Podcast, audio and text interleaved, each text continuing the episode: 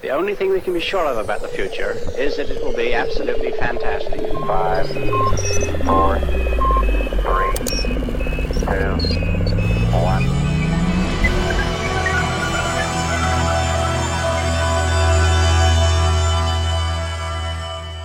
In the film Arrival, aliens park their vessels in 12 places around the Earth and begin trying to communicate with humans who speak different languages and exist in different cultural contexts from each other. More objects have landed around the world. This is one of 12. I'm never going to be able to speak their words. Got two days. Figure something out. But it's slow going and fear starts to overrule. What does it say? Offer weapon.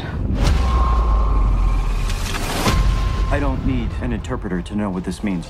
We don't know if they understand the difference between a weapon and a tool. China just threatened to destroy their shell. Whatever they do, France and Korea will follow. We could be facing global war. In another film, this would be where humanity across the globe unites to repel an alien invasion. It's a common trope that an existential threat is the one thing that can bridge our national divisions. Mankind, that word should have new meaning for all of us today. We can't be consumed by our petty differences anymore. We will be united in our common interest. Perhaps it's fate that today is the 4th of July, and you will once again be fighting for our freedom.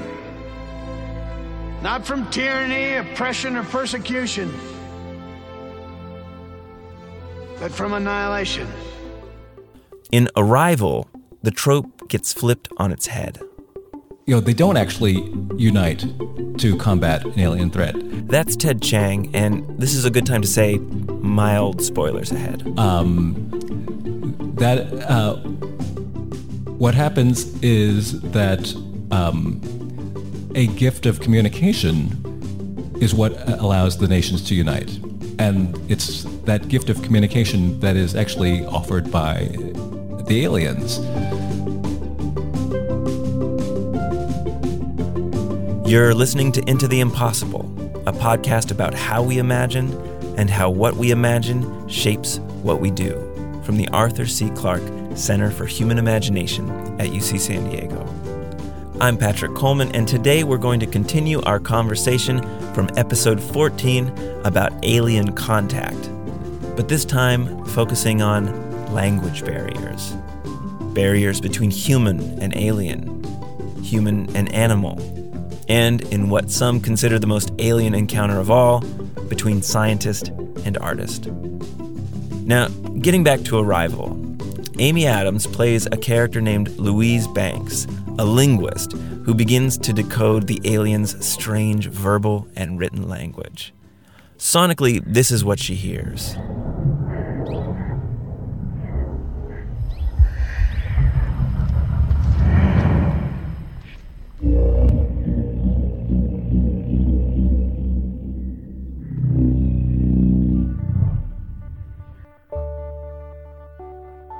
The aliens, nicknamed heptapods, write in the air using a floating, inky, cloudy script dominated by circular forms and little glyph like variations. It turns out their language is non linear. It doesn't move beginning to end, left to right, or forward in time the way some of ours do, the way we experience time as people. And as Louise learns this language, her perception of time slips. She sees her past vividly and becomes aware of her own future in the same way I might become aware of a squirrel in that tree across the way. This idea that language shapes thought is referred to as the Sapir-Whorf hypothesis among linguists.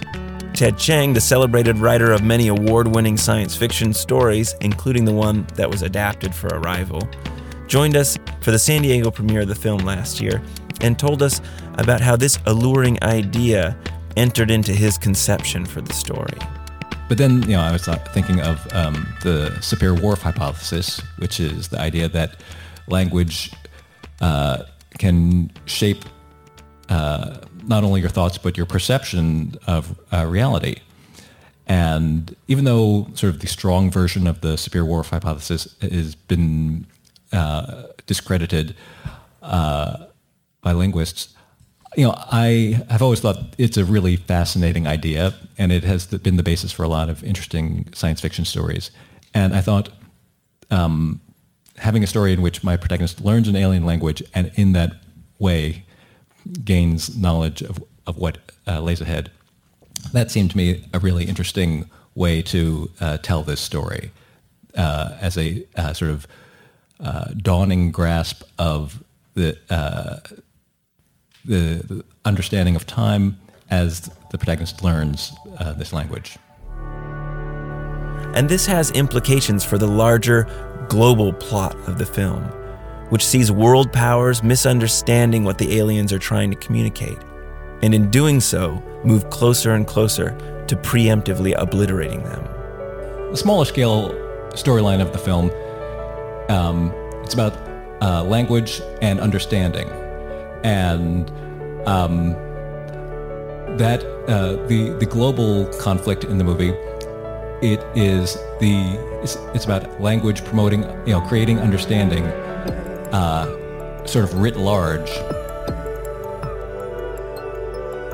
Louise's new cognitive capacity, enabled by the alien language to see time in a nonlinear way, is also what allows her to see and accept great personal tragedy and ultimately what allows her to stop global calamity and foster international harmony.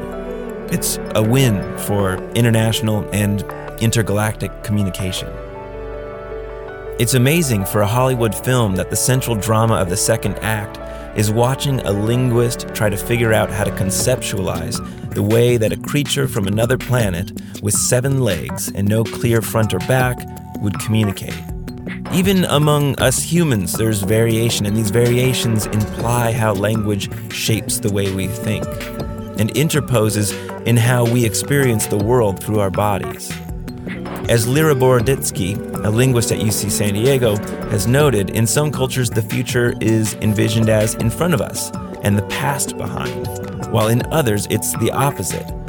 The past is imagined as being behind, and that aspect is featured in their language because we can't see the past, just like we can't see what's behind us.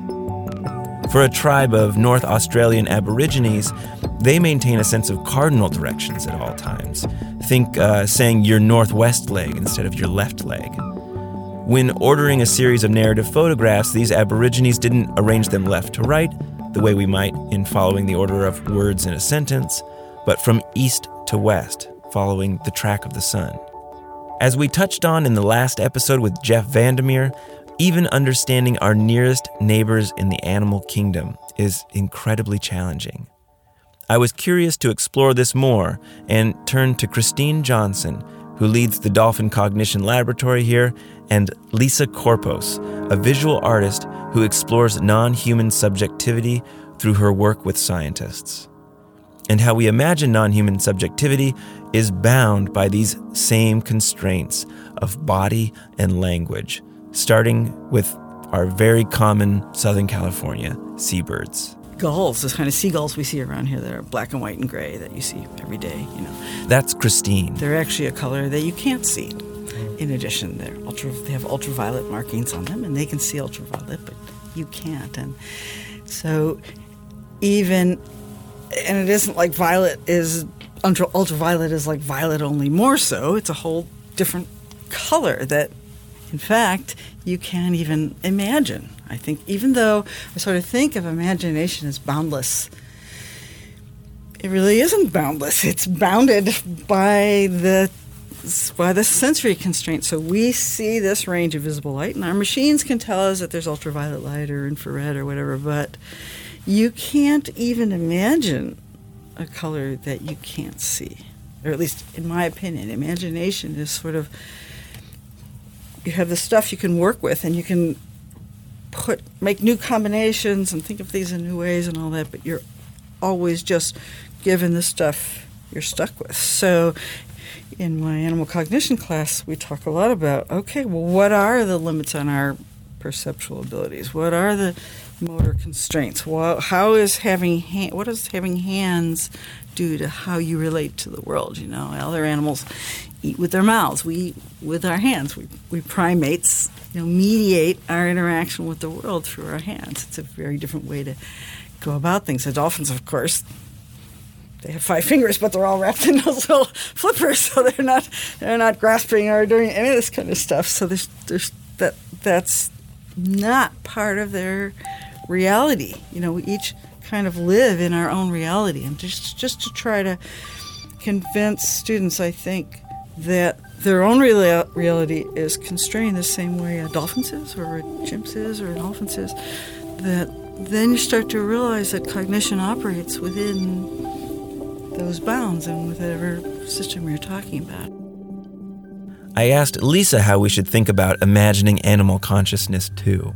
So I think it's about striking a balance to some degree because, on one hand, I think it's extraordinarily important to acknowledge that different species do exist in radically different sensory worlds, and because of evolution, they have adapted to sense and to think and to process the world in, in radically different ways. And so there will always be this this specter of the kind of alien or radical otherness. And and in a way, attempting to um, to, to worm your way into the, into this rabbit hole of, of of non-human cognition is always a speculative exercise. On the other hand, I think that we have and and this is extraordinarily harmful, we have had this history towards anthropocentrism and towards extraordinarily hierarchical thinking, where we assume that we are the apex of, of evolution and we're at the very top of the ladder and no other capacities um, equate to ours. And I think that's an error as well. You know, if I say dog to you, you get an image, a picture of a dog in your head, right? If I say dog to, if I could say dog to a dolphin or shark or something to a dolphin, they wouldn't probably get a picture, and they'd had, had they'd get a sound. Mm. You know, because they're acoustic based the way we're visually based. So knowing what stuff is made out of, how big it is, what it's shaped like, we do all that visually. They do all that acoustically. So just trying to wrap your head around that, you know, is always a nice sort of one of the goals of my animal cognition class is just to get people to sort of break out of their primateness a little bit and, and try to think about, uh, you know, try to understand how these the constraints operate in each of these systems. And one of these constraints we always have to be mindful of is our narrative drive, our eagerness to put everything into a story that renders its meanings clearly to us. The tendency, I think, is to use our human storytelling tendencies and our interpretations of our own motivations and of one another's motivations and all that, and just cast that onto whatever animals. So we right away think, oh, they're trying to do this, or they believe this, or they're they meant to do this, or they're you know communicating this. And as a scientist, I'm always sort of reining that in and saying, well, you know, you can't just look inside your own mental process and assume that the bunnies are doing that, or the dolphins are doing that, or chimps are doing that. So, you know, the monkeys that move off into the bushes to have secret sex, you know, and they're checking for the other, for the dominant male, if he's watching them, you know, are they thinking about what he's thinking, what he knows or doesn't know, or maybe it's just that, you know, when his eyes are on them, trouble follows and they've just learned that correlation. It's not really about theory of mind, thinking about what he's feeling or thinking, but just the fact that under the circumstances when eyes are pointed at me, consequences follow. Or maybe it's even when eyes are pointed at me, I'm too nervous to have sex, and so I can't. You know, I mean, so any of those things could account for running off into the bushes. You know, but people right away uh, have this tendency to attribute human emotions, human cognition, human. So I'm always pulling people back from that and saying, well, you know, let's think about what the animal is. Let's think about what we know about, and and Lisa, of course, is has. Anyway, I'll come back around to that in a second. So, uh, so I feel like I'm a lot of times trying to curb imagination a little bit, or at least to set up, you know, say, well, let's get the facts straight first, and then we can run with those once we kind of know what the particulars are. Lisa and Christine collaborated on an art installation called Speculative Dolphin Theater. In the gallery, you're surrounded by projections of video footage taken from the underwater habitat of the dolphins Christine studies. It's like you're swimming with them.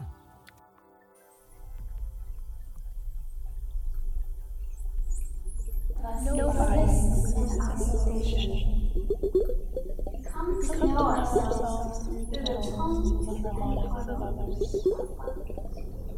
echoes return to through the reverberations of my jaw. I come to know you. Your layers are the way your body glides. The way your body glides. So the installation um, was a three-channel video. It was it was immersive, which meant that Christine's videos were um, projected onto three adjacent walls. And when you were in the room at Calit2, it was as though you had walked into the aquarium and were kind of amongst the dolphins. Um, there were three different auditory soundscapes or worlds superimposed upon the same video that Christina and I basically co-wrote together. Um, she had a real influence in terms of the direction of that. Each of these three scripts allows you to experience being with dolphins and imagining their subjectivity in a different way. The three narrative scripts, one of them was the more objective, empirical, behavioral based script, and it was almost as though a researcher was talking into um, a, what's, what's the, little apparatus, just a voice recorder, I suppose, and and observing the dolphins' actions and interactions moment by moment in the way that Christine would in the lab. So it was very much it was this representation of of the objective, mechanistic, scientific way of looking at things. And I think superimposed on that was also um, some some auditory cues about. Um, well, they were from the zoo. They were actual recordings from the zoo as well. So it was also about this space being one of leisure and and people sort of um, observing the animals as well. I think it was impossible to get away from that environmental constraint. Like that was a reality of their existence. So I, I thought it really important to integrate into the soundtrack. Um, the second superimposed narrative, and this is all on the same video, was actually our it was our flight of fancy in terms of interpreting what the dolphins are were doing in that in that eight minutes, um, and and we had three or four different explanations, or it it could have been something as simple as just play, or it could have been something like a, a romantic drama or jealousy, or it could have just been outright antagonism where the dolphins were scuffling with one another. Um, and so that was much more about what was actually without really Disneyfying them too much. Um, that was a little bit more about what was really occurring in the tank than the sort of scientific interpretation of that. Um, and then the third narrative loop was my attempt at capturing a kind of cetacean phenomenology, which became really, really invested in bringing the viewer's attention to the auditory and acoustic world. So it was a bunch of bubbling and gurgling and chiming and um, and the dolphins were also talking about life in the pod and the kind of fluidity and interconnectedness of their existence, just because they are such social beings that I felt that I truly had to speak to that as well. There is such satisfaction to perfect secret. Such satisfaction to perfect secret. Satisfaction of perfect shadow, shadow, shadow, shadow,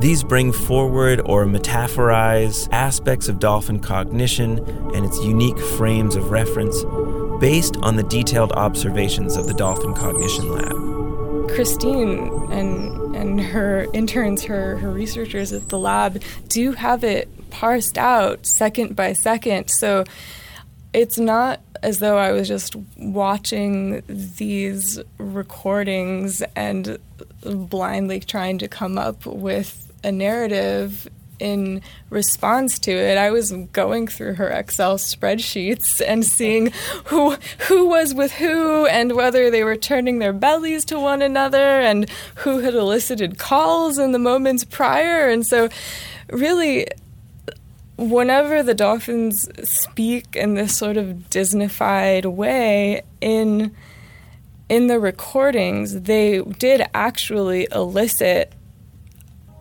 whistles or clicks or sounds in real life as well.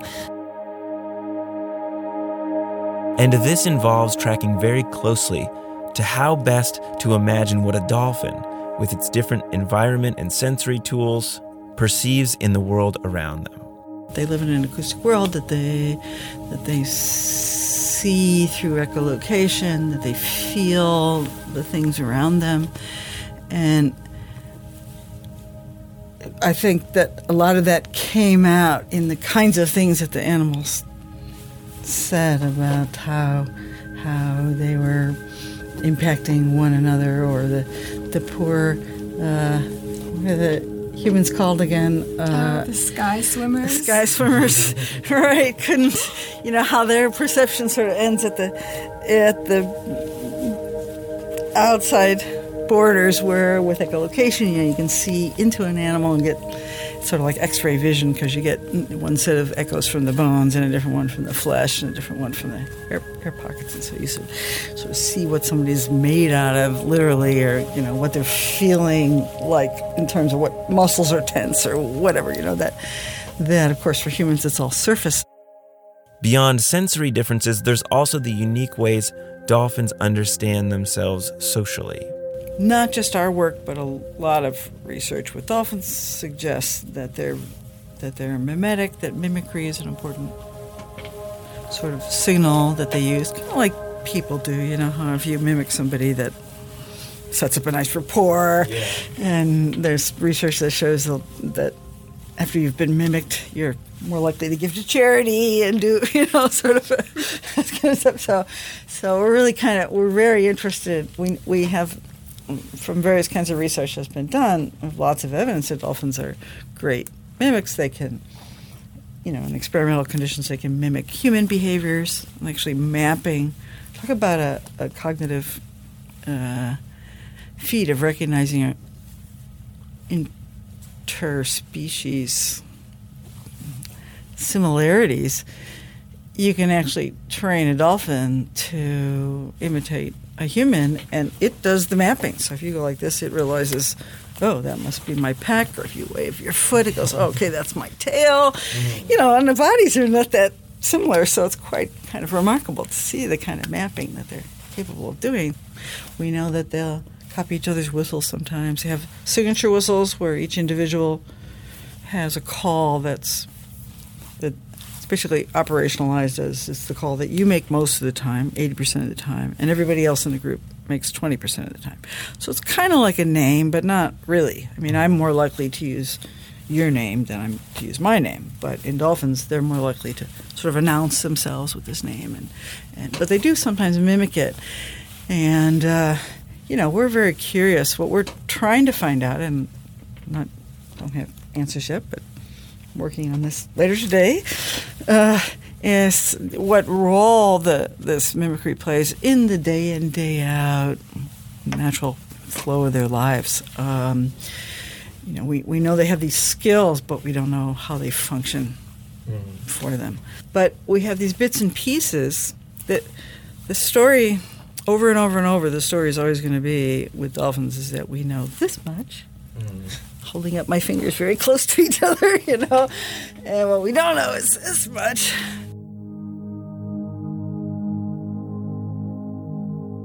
And that's the hard part, I think, for how we imagine animals.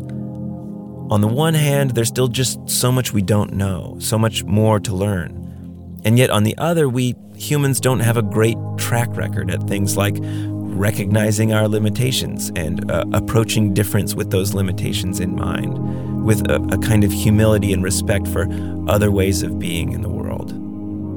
Dolphins, to continue with them, can be, well, misleading which is to say, we can easily be misled by our desires for what dolphins might represent.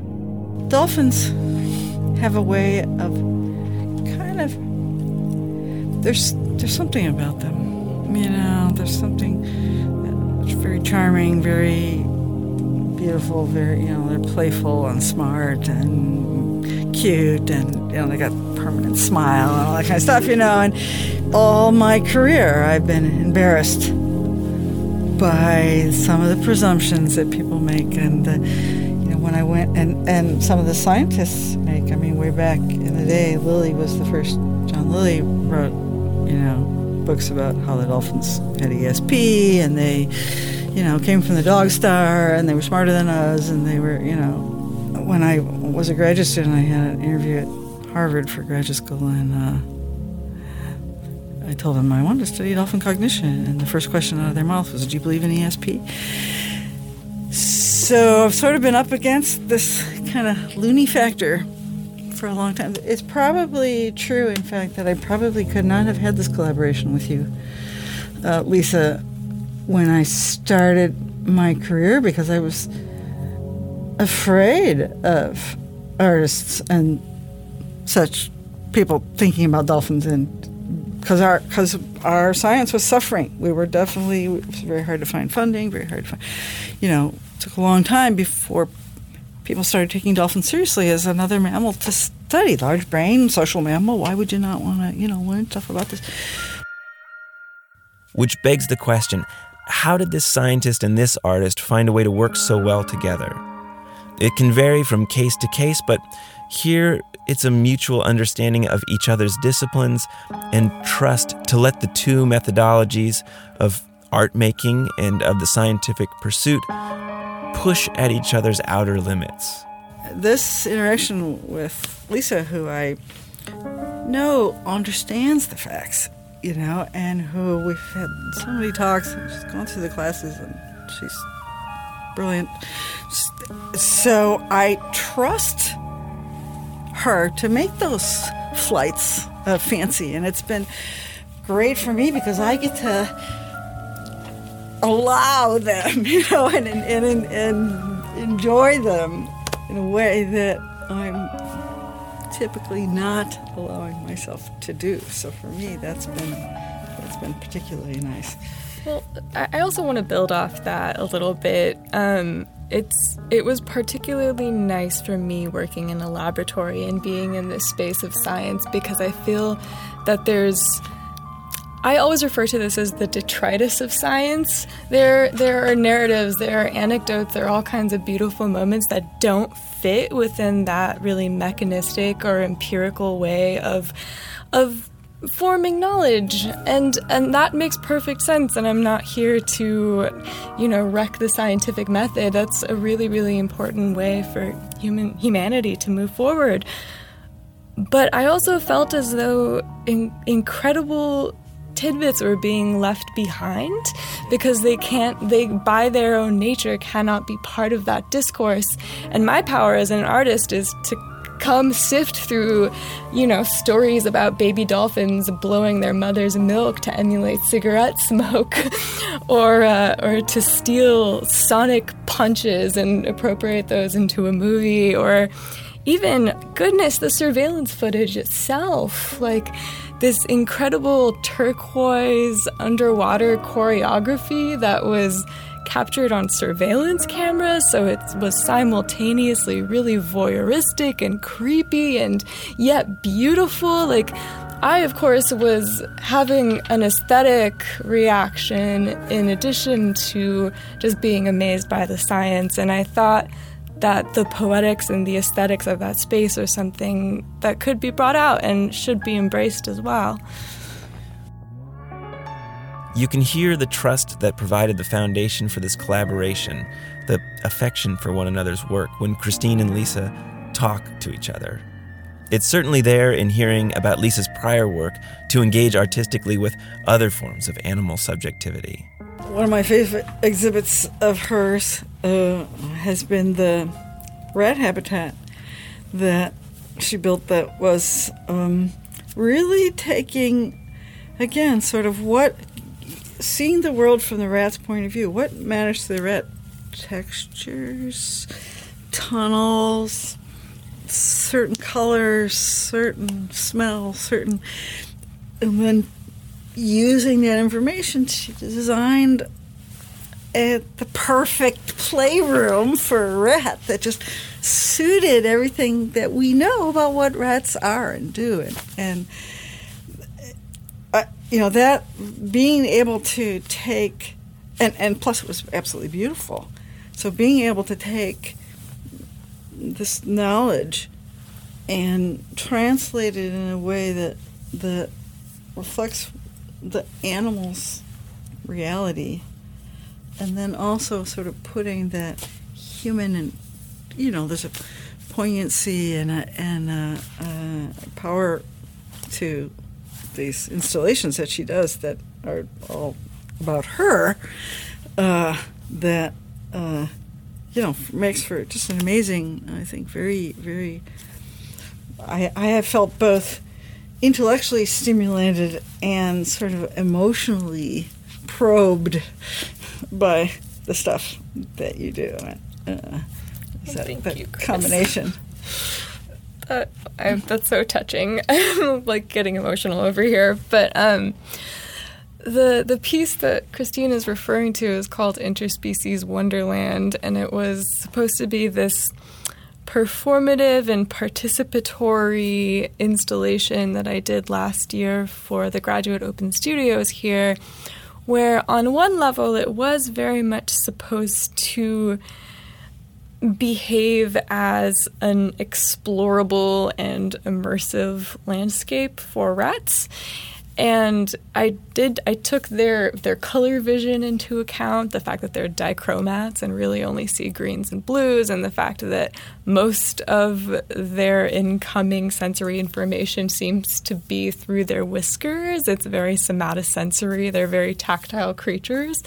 Um, and so it was all about creating interesting spaces and tunnels and and using varying planes and, and playing with space in in a way that actually generated what for the rats was a landscape and really embraced their sort of agency and autonomy and it was it was a celebration of that particular form of sentience, right? But simultaneously, people, visitors, were also invited to come and be part of the space and sort of lounge around on these pillows and blankets and um, this kind of mingling of of different consciousnesses was uh, what I was aiming for. And there's something to affection too, in how we imagine possibilities, in relationships, in the minds of animals and aliens, and what may come down the pike. It's there in Chris's early love of watching dolphins, or Lisa watching rats, or the two of them talking about their work together. That mix of trust and enjoyment, kindness and humility, a, a certain depth of feeling, opens up channels of communication not unlike the aliens in Arrival, that seem to me designed to, to come up against barriers and then to cross them.